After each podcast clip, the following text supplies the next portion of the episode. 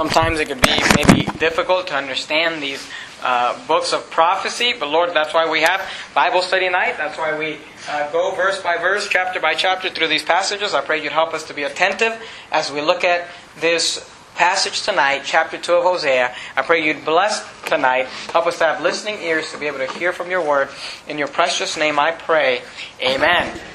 All right, well, we're there in Hosea chapter number 2, and I'm not going to take the time to go through and, and uh, cover what we dealt with last week, but if you remember last week in chapter 1, we were introduced to the family of the prophet Hosea. And just real quickly, just uh, so you can kind of refresh your memory, if you look at verse 2 of chapter number 1, the Bible says, The beginnings of the word of the Lord by Hosea, and the Lord said to Hosea, Go take unto thee a wife of whoredoms and children of whoredoms for the land hath committed great whoredoms, departing from the Lord. And the Bible tells us there, the book of Hosea, and you got to remember, Hosea was a real man with a real wife. His wife's name Gomer was a real woman, and his children there were real people. And God told this man, Hosea, which if you remember, the name Hosea it represents who? The Lord Jesus Christ. Hosea represents God or the Lord Jesus Christ in this uh, book of the Bible here. And Gomer, if you remember, represents you and I.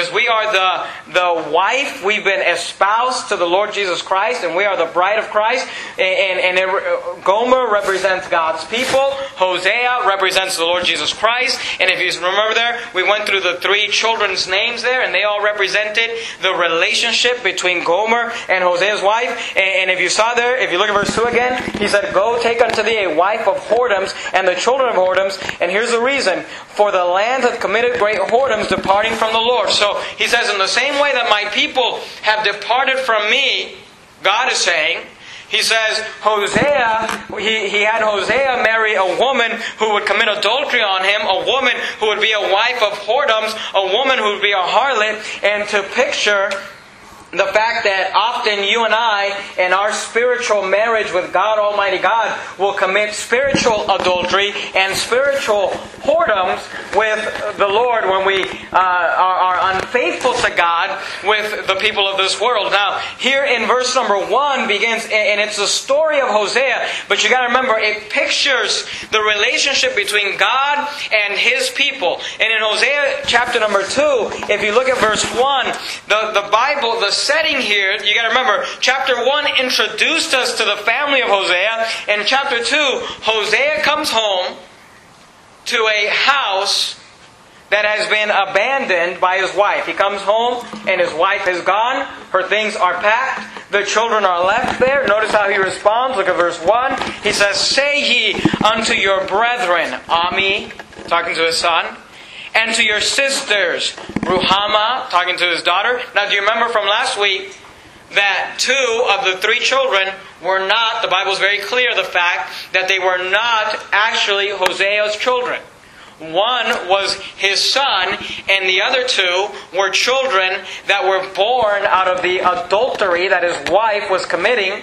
And Hosea raised those children still as his own children, but they were not physically his children. And here you see this man. You got to remember, you know, we read these passages and we think, you got to think of the fact that this is a real human being coming home. His wife's gone, her stuff's gone. He looks at his children. He begins to, to, to mourn or, or, or his heart breaks. Look at how he responds. Verse 2. Look what he says to his children. The older children, obviously, they know what their mother is involved in. They know why their mother has left the home. They understand the situation. In verse 2, he says, Plead with your mother. Plead, for she is not my wife, neither am I her husband. Let her therefore put away her whoredoms out of her sight, and her adulteries from between her, between her breasts. So notice, he under, they, they understand exactly why is mom gone? Why is she not home where she should be? Look at verse 3. Lest I strip her naked and set her in the way that she was that uh, she was born, and make her as a wilderness, and set her like a dry land, and, and slay her with thirst, and I will not have mercy upon her children for they be the children of whoredoms. And by the way, I'm not preaching about this tonight, but our sin always affects other people. And the sins of this woman affected her children. And you know, as much as you want to think that, oh, well, that's just something I'm doing and that's just something I'm in and that's not going to bother anybody else, you are not an island. You are not on your own in this world and your sin. And this woman, Gomer, she had affected her children and her family there. Look verse 5. And their mother hath played the harlot. She hath conceived them, uh, hath done shamefully. For she said, notice what she said, I will go after my lovers that give me my bread and my water, my wool and my flax, my oil and my drink. So she said, I, am leaving. She said, I'm going to go after these other men. He said, she said, I don't want anything to do with Hosea. She said, I don't want anything to do with my children. She said, I'm going to leave my children. I'm going to leave them with their dad. And I'm going to go off and I'm going to live this lifestyle of, of whoredoms like the Bible says. Pretty intense, don't you think? Look at verse 6. Now, in this chapter, you find three, three times you find this word, therefore. And, and the word therefore kind of outlines this chapter. You see a different point every time you see the word therefore. The word therefore means because of this. Okay? So because Gomer left, because Gomer forsook her family, forsook her children, left them all to go fulfill the lust of her flesh, to go have pleasure in sin, because she left her responsibilities, notice the response of Hosea, and it's interesting because it would be very different than the response that the average man would have. You say, why is that? Because Hosea represents God here. And in verse 6, the Bible says, Therefore, he says, because of Gomer forsaking her family, therefore, behold, notice what Hosea does. It says, I will hedge up thy way with thorns, and make a wall that she shall not find her path. I want you to notice point number one tonight is this Hosea restrains his wife. Hosea restrains Gomer. He goes out, and you gotta understand, this was a different society, this was a different culture. They didn't have cars like you and I have cars. They didn't have roads like we think of when we think of roads. And it was very difficult to get around at this time. And Hosea literally goes out before his wife, and he makes up, the Bible, look at verse 6 again. Therefore, behold, I will hedge up thy way with thorns. The word hedge means a barrier, or a boundary, or a fence. He says, I'm gonna literally, Hosea says, I'm gonna literally build a fence. He said, I may not be able to force her to come home. He says, I may not be able to keep her home with her family and her husband and her children where she should be. But he said, I'm going to build a hedge around her and I'm going to restrain her to keep her from being able to go very far. He restrains her. Look at verse 6. Therefore, behold, I will hedge up thy way with thorns and make a wall. You say, why is he doing this? That she shall not find her paths. Why? Why would you do this, Hosea? Look at verse 7. And she shall follow after her lovers, and she shall not overtake them, and she shall seek them, but shall not find them. Then shall she say, I will go and return to my first husband. That's the goal. Then shall she say, I will go and return to my first husband, and then for then was it better with me than now. And here's what going to understand. Remember, this is the story of Hosea and Gomer. This is the love story of this, this family that has been given over, given over to sin. But really, this is the, the story of God's love with His wayward people, you and I. And what happens is this. In the same way that Gomer left, and Hosea said, Well, I might not be able to keep her, but I can stop her, I can restrain her from doing, you know, doing something she's gonna really regret. In the same way, you gotta understand, when you and I begin to live in the flesh, and when you and I begin to start thinking, you know, it may be better for me to leave. Gomer left the house of Hosea, Christians leave the house of God. And when we start getting this idea, well, I'm just going to quit on this whole church thing, and I'm going to quit on this whole God thing, and I'm going to quit on my responsibilities that God has given me, just like Gomer had responsibilities with her children. And we get this idea that we're going to go our way, we're going to commit spiritual whoredoms, we're going to go, you know, spend time with the world and live with someone else other than our husband, God. The first step that God takes is He tries to restrain us. He tries to stop you. Sometimes I talk to people, and it's funny because you know, I don't, I don't say this to them, but I think this. You know, you talk to people, you know, you know they've got sin in their life, you know they got issues, and they, they, they say things like this. I feel like I can't get ahead. I feel like I feel like I'm trapped. I feel like I, I feel like there's just a cloud over my. You ever heard somebody say? I feel like there's just like a cloud over my head, and, and it doesn't matter what I do, I just can't go. I just can't succeed. Hey, that just may be God restraining you, trying to get your attention, Gomer. That maybe where you're trying to go is not where you should go. Maybe where you're trying to go is the wrong place, and you ought to come back home. You ought to go back to where God wants you, to where your husband loves you, to where your family needs you, to where your children need you, to where your responsibility is. Sometimes we get this idea that we got to go somewhere, and God says, No, what you need to do is just come back home. And He says, I might not be able to force you to come. And He says, I can't force you to come back to church, God would say. I can't force you to run to your Bible and read your Bible. I can't force you to pray, but I can keep you from messing up your life in a way that you can no longer come back. And really, we look at the restraints of God as a negative thing when really it's the grace of God keeping you from destroying your life. Keep your finger there in Hosea and go with me to the book of Job. Job, chapter number 1. In the book of Job, very famous passage there, the life of Job, you find this concept of a hedge. And it's interesting because we look at a hedge, we look at a barrier, we look at a boundary. Sometimes people get mad at preaching like biblical preaching. And sometimes people get upset and they'll say, well, every time I go to that church, they're always trying to give me a boundary. They're always trying to tell me what I can't do and what I can't go and what I shouldn't do. You gotta understand, if the, the barrier and the boundary, it's only negative if your heart's negative. You say, why is that? Did Job have a positive heart? And what I mean by that was Job right with God? I think that's the whole purpose of the book of Job, right? He was a man that eschewed evil. He loved God. He was right with God. Are you there in Job chapter number 1? Look at verse number 9. In Job chapter number 1 and verse 9, the Bible says, Then Satan answered the Lord and said, I'm going to assume that you know the story of Job. I'm not going to give you a lot of context. But the Bible says there, Then Satan, Job 1 9, answered the Lord and said, Does Job fear God for not? He said, this is what Satan said. Does Job fear God for no reason? Does Job love God for no reason? Does Job respect God for no reason? That's what the word not means. Look at verse 10. Hast not thou, talking to God about Job, made an hedge about him, and about his house, and about all that he hath, on every side? Now notice, Thou hast blessed the work of his hands, and his substance is increased in the land. Here's what you gotta understand. For a child of God, for a Gomer who loves her husband, for a Gomer who loves her family, for a person that wants to be in the center of God's will, that hedge that God puts around you is not a negative thing. In fact, it's a positive thing. It'll keep bad things out. For Job, it kept Satan out. Satan said, I can't touch Job. You've got a hedge about him. He says, I can't touch his family. You got a hedge about him. Look, look at verse 10. Has not thou made an hedge about him? And about his house? And about all that he hath? On every side?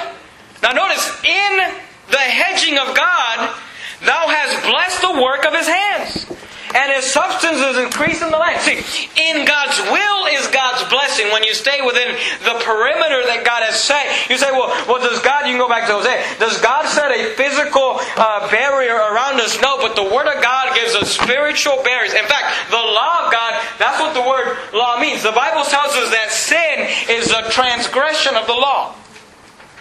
The word transgress means to go beyond. What that means is that you've got the law of God and it is set as a boundary around us, and when we go past that boundary, we sin. You understand that? And you say, well, those laws are so negative and those laws are so restricting and those laws, it's always, thou shalt not do this and thou shalt not do that. And it's such a negative thing. But what you don't understand is that that barrier there is to protect you. And if you stay in that barrier, God says, that's where I can bless you. But see, you and I don't understand that because when our minds are wrong and our heart is wrong, Gomer doesn't realize the best place for her to be is at home with Hosea. And she thinks, well, I can have more fun out there, and I can have more liberty out there, and if I could just get past these barriers and these restraints. But it's the love of God that keeps you in. I want you to see, number one, He restrains her. But I'd like you to see also, number two, that He removes from her. You say, well, He removes what? And right, right here, what I'm going to show you right now is probably I mean, I, I don't, I don't know, but I would say it's one of the greatest, hardest truths that I could think of in the Bible. But are you there in Hosea chapter 2? Look at verse 7. Bible says, And she shall follow after her lovers. This is Hosea speaking. And really it's God speaking about his people. And she shall follow after her lovers, but she shall not overtake them. And she shall seek them, but shall not find them. Then shall she say, I will go and return to my first husband. For then was it better with me than now. That's the goal of restraining, but that did not happen. Gomer got away from the barriers. She got away from the restraints. She went on. I want you to notice verse 8. This is Hosea speaking about his wife, Gomer. Notice what he says. For she did not know. What did she not know? That I, Hosea, gave her corn and wine and oil and multiplied her her silver and gold, which they, do you see the word they there? If you don't mind writing in your Bible, I might circle that word they or underline it. It says, which they prepared for Baal. See, Hosea says, Gomer did not know that I am the one that gave her corn and wine and oil and more. You say, what is he talking about? Here's what you got to understand. See, Hosea made a vow before God on the day that he married Gomer.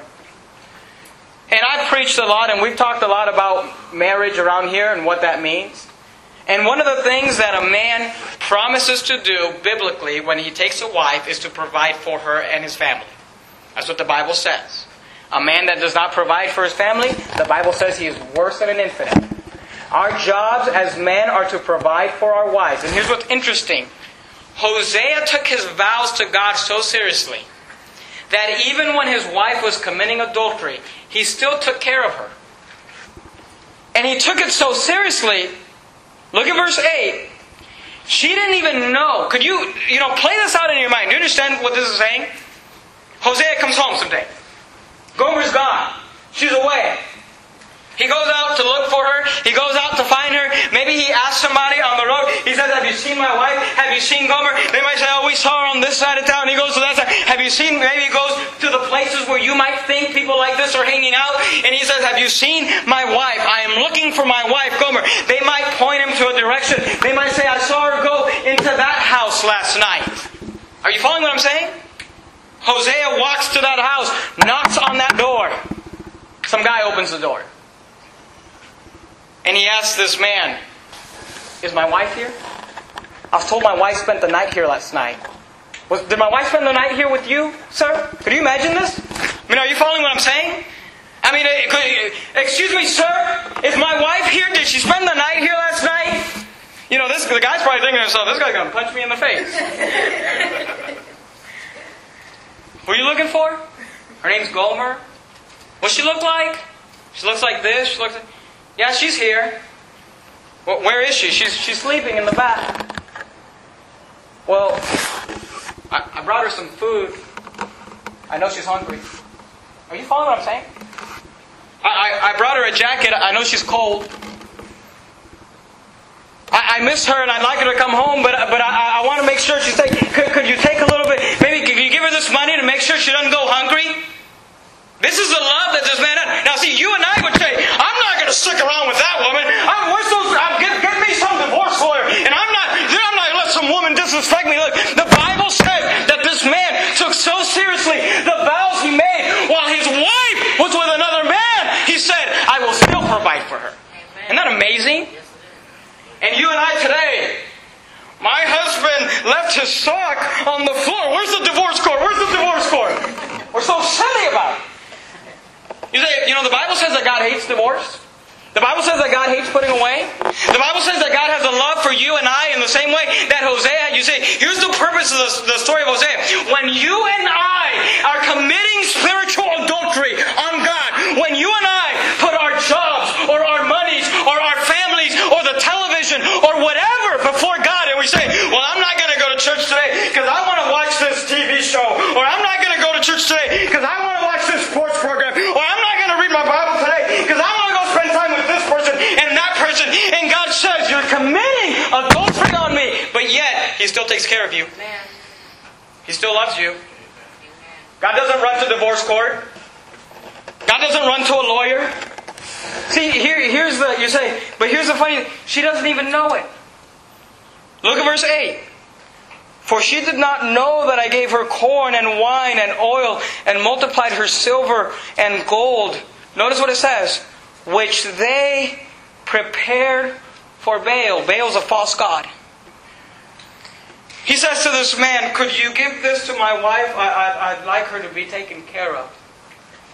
I don't want her to be cold tonight. I don't want her to go hungry. This guy takes that stuff, probably chuckles, slams the door. Gomer wakes up. Hey, look what I got for you. Hey, look what I have. We can sacrifice to our false gods now. She didn't even know. Look at verse look at verse 5, Hosea chapter 2, verse 5. For their mother hath played the harlot. She hath conceived them that have done shamefully.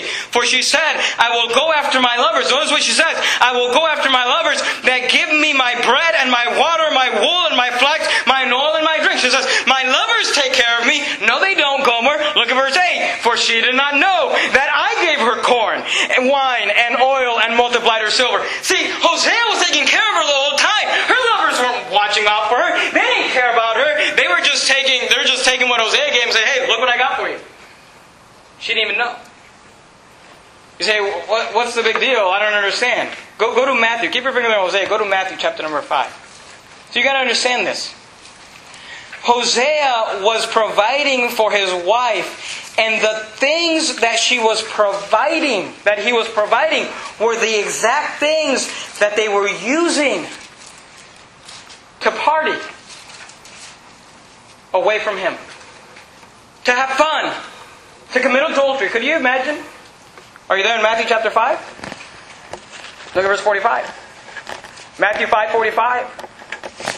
Bible says that ye may be the children of your Father which is in heaven. For he maketh, notice, he maketh the sun to rise on the evil and on the good, and sendeth rain on the just and on the unjust. See, here's what you gotta understand. You can go back to Hosea. The blessings of God come upon all of us, whether you're right with God, whether you're wrong with God, whether you're living in sin. Here's what I think is funny. You and I, as a child of God, God allows you to wake up and we take that day to do something else with it than to serve Him. When He gave you that day. We, the money He gives us, we use it to blaspheme His name. The breath that He gave us, we use it to blaspheme His name. The, the fact that He gave you health and the fact that He gave you a job or He gave you money or He gave you an opportunity or something. And then we take the things that God gives us and God provides us to be able to go and worship some other God. Say, what is this about? I can't imagine that a woman would treat her husband like this. I can't imagine that a people would treat their God like this. God restrains you and I. And God provides for you and I. But you know, oftentimes, and I, have said this often to many, many Christians, and I, I wish some of you would listen. God will often remove those things that are keeping us from Him. Who is providing for her? Hosea. Look at verse 9. Therefore, will I return and take away my corn in the time thereof, and my wine in the season thereof, and will recover my wool and my flax given to cover her nakedness. And now will I discover her lewdness in the sight of all her lovers, and none shall deliver her out of mine hand. I will also cause all her mirth to cease, her feast days, her new moons, and her Sabbaths, and all her solemn feasts, and I will destroy her vines and her fig trees, whereof she hath said, These are my reward that my lovers have given me, and I will make them a forest, and the beasts of the field shall eat them, and I will visit upon her the days of Baalim, wherein she burned incense to them, and she decked herself with her earrings and her jewels, and she went after her lovers, and forgat me. Do you see that? Here's what God is saying. You went and had your party. You went and had your fun. He said, I blessed you. I gave you all these things. I gave you the clothes you're wearing. I gave you the food you eat. I gave you the success that you've had in your life. And you went off, and here's what you did with it. You forgot me. Could you imagine a woman that would even forget her husband? saith the Lord. See, here's what you understand. Number one, God restrains us. But when that doesn't work, then God begins to remove from us those things that we put before Him. Do you want to know why Pastor Jimenez doesn't work on Wednesday nights? Now, I don't love money, but I like money. I need money. I use money to feed my family. And you know why? Because I you don't think the temptation's there. Every once in a while, an emergency job will come in on Wednesday night or something like that, and, be, and you'll get offered some money, you know, you, and you got this to do, or on a Sunday or whatever. You know why I don't put my job before God? Because I like my job. And I'm afraid that if I put my job before God, God's going to say, okay, let's take that job away. You want to know why I don't have family time on Sunday morning? Because I've grown uh, cl- close to my children. I like them. You don't think God could take away a child if you put them before God? I'm just telling you, God will remove those things that we put before Him. It's called an idol. And, and, oftentimes, you understand? Oftentimes, God will begin to remove and God will begin to take away, and God will put us in a position where you've got nothing other uh, to do, nothing left, nowhere to go, no one to call, and it seems like usually when we've got nothing else, every bridge has been burned, all the banks are done, the accounts are gone, the money's gone, then we get this idea hey, maybe I'll go back to God. That's what Hosea was doing. He says, I've been caring for her. She doesn't even realize I've been taking care of her. He says, maybe if I start taking some of those things away, maybe she'll return. Maybe she'll come back. Keep your finger there, Hosea. Go to Luke 15. Luke 15. This, this, is a very, this is how God works. you got to understand, this is how God works. Do you remember a very famous story of a young man? We call him the prodigal son. You familiar with the story? Are you there in Luke 15? Look at verse number 11. Luke 15, number 11. You, would be surprised how, how close these stories are together. Look what it says. Luke 15, number, verse 11. And he said, A certain man had two sons. And the younger of them said to his father, Father, give me the portion of goods that falleth to me. And he divided unto them his living. And not many days after, the younger son gathered all together and took his journey into a far country, and there wasted his substance with riotous living. Now let me ask you a question. Where did the substance come from? The father. And he took what the father gave him to go away from the father and waste his substance in riotous living. Where did Gomer's money come from? Her husband. And she took what her husband had given her to go away from her. Are you seeing the parallels here? And God blesses us, and God gives to us, and God gives it, and then we take what God gives us to forget about God. It's the same story. So then God begins to remove. Look at verse 14. And when he had spent all, you see that? It's all gone now. There arose a mighty famine. So now not only is what you have gone, but now the economy is bad too, because there's a famine in the land. I, I wonder if there's a economic recession in America because God's trying to get a hold of some of us. And when he had spent all, there arose a mighty famine in the land, and he began to be in want. You know what that means? He was in want. That means he wanted things he didn't have. Why? Because God had removed everything he had. Are you seeing the parallels? Look at verse 15. And he went and joined himself to a citizen of that country, and he sent him into the field to feed swine. Now you gotta understand, to us, that would be pretty low. But to a Jewish boy who's not allowed to touch pork, who's never had pork, to go feed swine, that's pretty low. Sometimes, sometimes God has to humble us so that we'll acknowledge Him. And he, look at verse 16, would fain have filled his belly with the husk that the swine did eat. Look what it says and no man gave unto him. Keep your finger there in Luke 15. We're going to come back to it. But here's what you're going to understand. If you ever feel like you're in the place where no one can help you, where everything has fallen through, there is no, there's no Calvary coming. Let me tell you something. That's exactly where God wants you. Because oftentimes God will try to restrain but if the restraint doesn't work, then he'll begin to remove those things that kept us from him. Are you there in Hosea? Look at verse 14. Therefore, you see your third therefore there? We said number one, God restrained her. We said number two, God removed from her. But number three, I want you to understand this. God relieves her. You say, what are you talking about?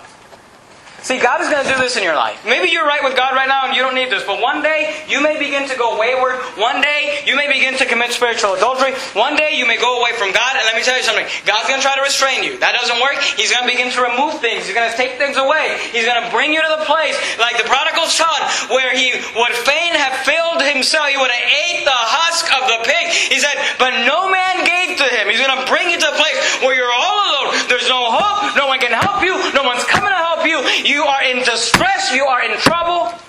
And then here's what God's going to do He's going to send a little relief to show you a little bit of hope that you can always come back home. Look at verse 14.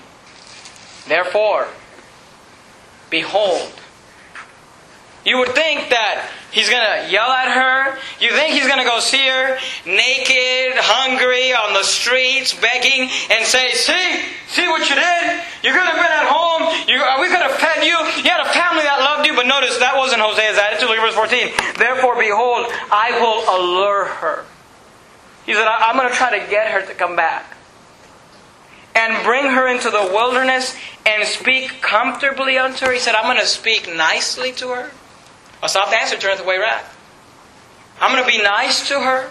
I'm going to allure her. Why? Verse, look at verse 15. And I will give her her vineyards from thence. And the valley of Achor. Notice this phrase. For a door of hope. And she shall sing there as in the days of her youth, as in the days when she came up out of the land of Egypt. Here's what you understand. When everything's falling apart, when God has brought you to the place where you've got nowhere else to go, God will always open a door of hope. And He says, hey, there's a way back home. Now here's what's interesting about the door of hope. Look at verse 15 again. I will give her vineyards from thence, and the valley of Achor, for a door of hope. So what is the door of hope? The valley of Achor is a door of hope. Now, this would be a very interesting thing to a Jew to hear this, because the valley, or a Bible believing Christian for that matter, because the valley of Achor has a lot of Jewish history in it. Keep your finger there in Hosea. Go to the book of Joshua real quickly. We got to just do this quickly uh, so we can be true to, to the Word of God here. But I want you to see this. The valley of Achor has some significance. Do you recognize the name of a place called the valley of Achor? Let me show it to you. Are you there in Joshua? We've been preaching through the book of Joshua on Sunday nights. Should be fairly easy to find. Joshua chapter number 7. Look at verse number 24. Joshua chapter number 7, verse 24. Do you remember this story? Joshua chapter 7, verse 24. And Joshua and all Israel with him took Achan. Do you remember Achan? He stole from God. He took the accursed thing. God said, don't take anything from Babylon. Uh, excuse me, good night. From Jericho. He said, don't take anything from Jericho. He took a Babylonian garment from Jericho. But he said, don't take anything from Jericho, don't steal anything from them, just destroy them. But Achan took the accursed thing, buried it in his tent, and, he lied, and, because of it, they lost the battle of Ai. Do you, do you remember the story? We preached on it not too long ago. They lost the battle of Ai, and when Joshua goes to God and says, God, what is going on? God says, There's sin in the camp. Remember, your sin does not just affect you, it affects others. Look verse 24. And Joshua and all Israel went with him, took Achan, the son of Zerah, and the silver, and the garment, and the wedge of gold, so the things that he, that he stole, and his sons, and his daughters, and his oxen, and his asses, and his sheep, and his tent, and all that he had. Your sin does not only affect you, it affects others. And they brought them unto the valley of Achor. Okay? So they bring them to the valley of Achor. Look at the negative connotation. Verse 25. And Joshua said, Why hast thou troubled us? Now make a key note of the word trouble. He said, Why hast thou troubled us? The Lord shall trouble thee this day. The word Achor, we are told, means trouble. The valley of Achor is a valley of trouble. It was named that after this story because Joshua said to Achan, Why hast thou troubled us? Your sin has troubled us. And he says, The Lord will trouble you this day. Look at verse 25. And Joshua said, Why is thou troubled us? The Lord shall trouble thee this day. And all Israel stoned him with stones, and burned them with fire, after they had stoned them with stones. The valley of Achor represents the judgment of God. The valley of Achor represents the fact that you got to the place where Achan could, there was nowhere to go, and he had to meet with God. That's a negative thing. But notice there's a positive connotation also. Look at verse 26. And they raised over him a great heap of stones unto this day. So the Lord, notice this, turned his anger. So the Lord, I'm sorry, turned from the fierceness of his anger Wherefore, the name of that place was called the Valley of Achor to this day. So the Valley of Achor has this negative connotation because Achan was brought there, he was stoned there. But it also has a positive connotation because that is where the fierceness of the Lord was turned from the children of Israel. So they were no longer under the wrath of God because they took care of business. They got the sin out of the camp. Are you following what I'm saying? Go to the book of Isaiah. If, if you're there in Hosea, just a few books towards the left, You've got those big books. You got Daniel, Ezekiel, Lamentations, Jeremiah, and then you got the book of Isaiah. Go to Isaiah just real quickly, chapter 65. Isaiah 65. The valley of Achor, that reference is only found a few times in Scripture. It's found in Joshua three times. It's found in the book of Isaiah, and it's found in the book of Hosea. So let's look at it in the book of Isaiah. Isaiah chapter number 65. Look at verse 10. Isaiah chapter 65 verse 10. And Sharon shall be a flock of uh, a fold of flocks, and the valley, look what it says, of Achor. Is that a good place or a bad place? And the valley of Achor, look what it says, a place for the herds to lie down in. For my people have sought me. Here's what you gotta understand. God uses that which was a source of calamity and in the future can make it a source of blessing. See, the valley of Achor is a place of judgment. But the valley of Achor can also be a place of blessing. You say, why is that? Here's what you gotta understand. When Hosea brought Gomer to the place where she had nowhere to go, her friends were gone, the parties were over, the money was gone, her clothes were gone, she was starving, she was humble, she had nowhere to go. God said, Hosea says, Let me bring you to Achor. Immediately she would know Achor is not a good place. I mean, could you imagine if your husband, who you've been committing adultery with, and by the way, in Old Testament Israel, adultery was punishable with the death penalty. I don't know if you know that. In the Old Testament, under God's law, if you committed adultery, you could be put to death. Here you get Hosea going to his wife who has been committing adultery. He says, Let me take you to the valley of Achor. She's thinking, That's where they stoned Achan. is, he, is this guy going to kill me? Is he going to stone me? I mean, she's worthy of death. She's committed adultery. But notice, look at verse 15. Are you, there, are you back in Hosea chapter 2? Look at verse 15. And I will give her her vineyards from that. And the valley of Achor. He said, I'm going to give you the valley of Achor. Used to be a source of calamity. He said, I will give you a valley of Achor for a door of hope. The source of calamity can one day become the source of blessing. You say, I still don't understand. Go to, keep your finger there, Hosea. That's obviously our text for tonight. Go to 1 Corinthians. We're almost done. 1 Corinthians chapter number 5. Just stick with me and let's look at these few verses. We'll be done. 1 Corinthians chapter number 5. Look at verse number 5. 1 Corinthians chapter number 5. Look at verse number 5. Here's what you gotta understand. Sometimes God punishes us. Sometimes God troubles us. Sometimes God tries to restrain us. When that doesn't work, He removes from us, He takes from us, He puts us in trouble, He puts us to the place where we got nowhere to go. You say, why? When God does that, that's a negative thing, but it can also be a positive thing. Look at what the Bible says. Are you there in 1 Corinthians chapter number 5? Look at verse 5. 1 Corinthians chapter 5, verse 5. Look what it says. To deliver such an one unto Satan. Does that sound like a good thing or a bad thing? That's the Apostle Paul speaking of a another individual. He says, to deliver such an one unto Satan for the destruction of the flesh. Does that sound like a good thing or a bad thing? Paul says, I'm going to pray for this individual that Satan would get a hold of him and destroy his flesh. You say, that doesn't sound very nice. But look, look at the door of hope. That the spirit may be saved in the day of the Lord Jesus. See, in the judgment of God, there's always a door of hope. Because He may destroy your flesh, but your spirit may be saved. He may destroy your finances, but your spirit may be saved. He may take away something you really love and something you really care for. He may take away your health, but your spirit may be saved. You understand? Keep your finger there in 1 Corinthians. Go back to Luke 15. Remember the story of the prodigal son? Keep, keep your finger there in 1 Corinthians. We're coming right back to it. Remember the story of the prodigal son? Luke 15? Look at verse number 16. Luke 15, verse 16. Man, we got to hurry up. Good night. Okay, I got 10 minutes. All right, let's do this quickly. Luke 15, look at verse number 16. This boy has come to the place where he's got nowhere to go, nowhere to turn, no one will help him, his friends are gone, everyone's gone. Look at verse 16. And he would fain have filled his belly with the husks that the swine did eat. He said he, he wanted to eat the things that those pigs were eating.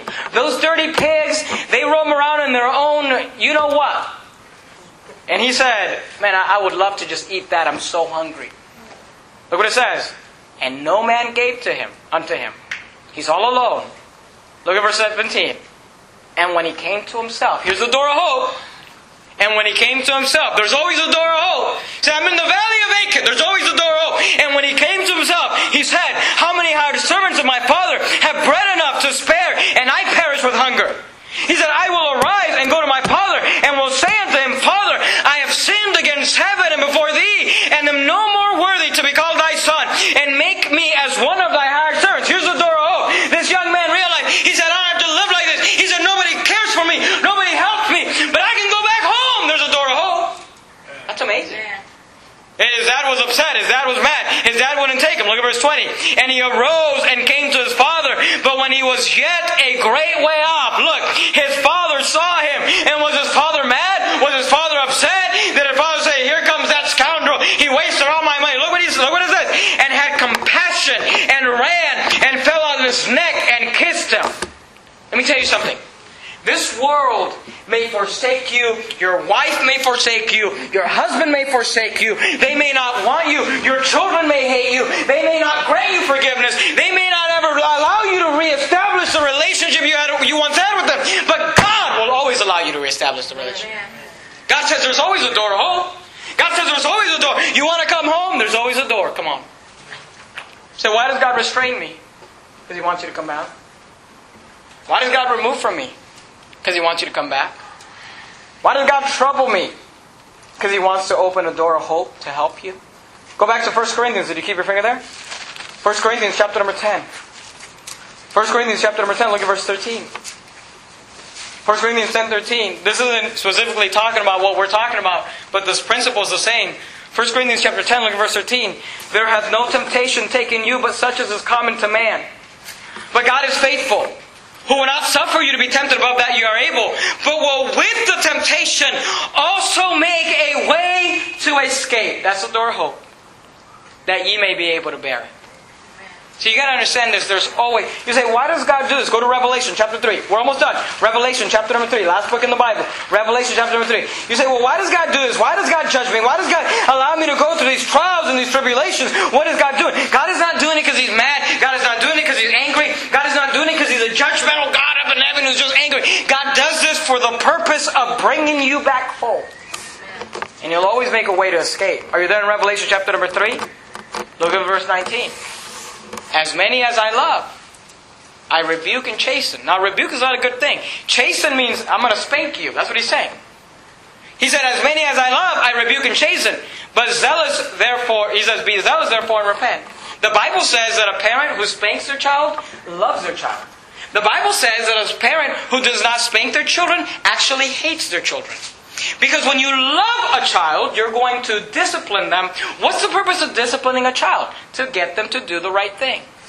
Why does God restrain and why does God remove? Because He wants you to come back home. Amen. See, the purpose of you existing, are you there in Revelation chapter 3? Look at Revelation chapter 4, look at verse 11. Revelation chapter number 4, look at verse 11. Thou art worthy, O Lord, to receive glory and honor and power. For thou hast created all things, and for thy pleasure they are and were created. So what am I what was I put on this earth for? Here's what you were put on planet Earth for. To bring God pleasure. Now, Pastor, you don't understand. I was put on this earth to be a husband to my wife. That you that may be a responsibility you have, but that's not your primary purpose. I was put on this earth to raise my children. That's a responsibility you may have, but that's not your primary purpose. I was put on this earth, you understand? I was just born to do this job, or I was just born to have this career. I was just born to do it. You, God may have given you a gift, He may have given you something to do, but your primary purpose in life is to bring pleasure to Him. That's why He created you. That's why you are here. And when you go away from that, He'll do whatever He needs to do. He'll restrain wherever He needs to restrain, and He'll remove whatever He needs to remove to get you to back, come back home. Go back to Hosea chapter 2. We're, we're done right here. Hosea chapter 2. Say, what, what do you get from all this? Look at, look at verse 16. And it shall be at that day, saith the Lord, that thou shalt call me Ishi. We're told that the name Ishi means my husband. And shall call me no more Baali. We're told that the name Baali means master. See, Hosea wants to reestablish a relationship. He says, I don't want you to call me master, Gomer. I want you to call me husband. And by the way, Baali does not just mean master, it was the name of a false god, Baalim. See, could you imagine if your wife, you know, you're a husband, or you ladies, if your husband came home, or, or if your wife came home, and called you by another man's name? If, if your husband came home, wife, and called you by another woman's name? You understand what I'm saying? Wouldn't you be kind of offended? But God says that's what you do when you put other people before me. It's like you're calling me by their name. He says, Baalim's not your God, I am. Your job's not your God, I am. Your your little things that you like to do and you're you're you're you know, you like to do that and you like to do this and you like to garden and that's why you can't make it to church and you like to, whatever it is that you're putting before God. He says, That's not your God, I am. He says, you, he said, you won't, thou shalt call me Ishi, and shall call me no more Baali. Look at verse 17. For I will take away the names of Baalim out of her mouth. He said, all those other names, all those other gods, all those other things you put before me, he said, no more of that. And they shall no more be remembered by their name.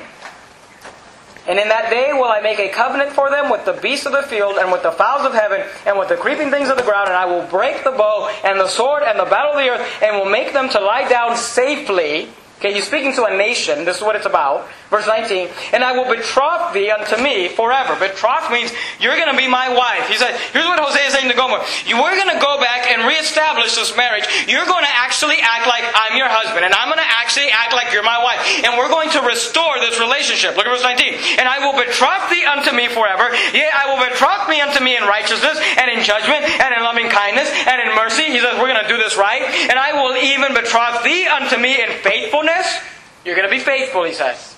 And thou shalt know the Lord. And it shall come to pass in that day I will hear, saith the Lord. And I will hear the heavens, and they shall hear the earth. And the earth shall hear the corn, and the wine, and the oil. And they shall hear Jezreel. Say, is this whole story about Hosea getting back together with his wife?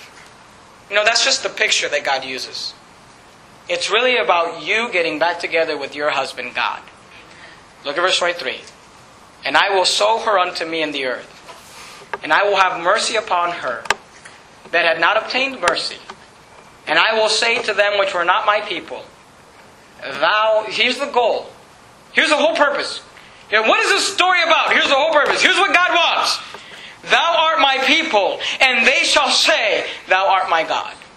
Here, here's what God wants a relationship with you. Here's what God wants to be your God.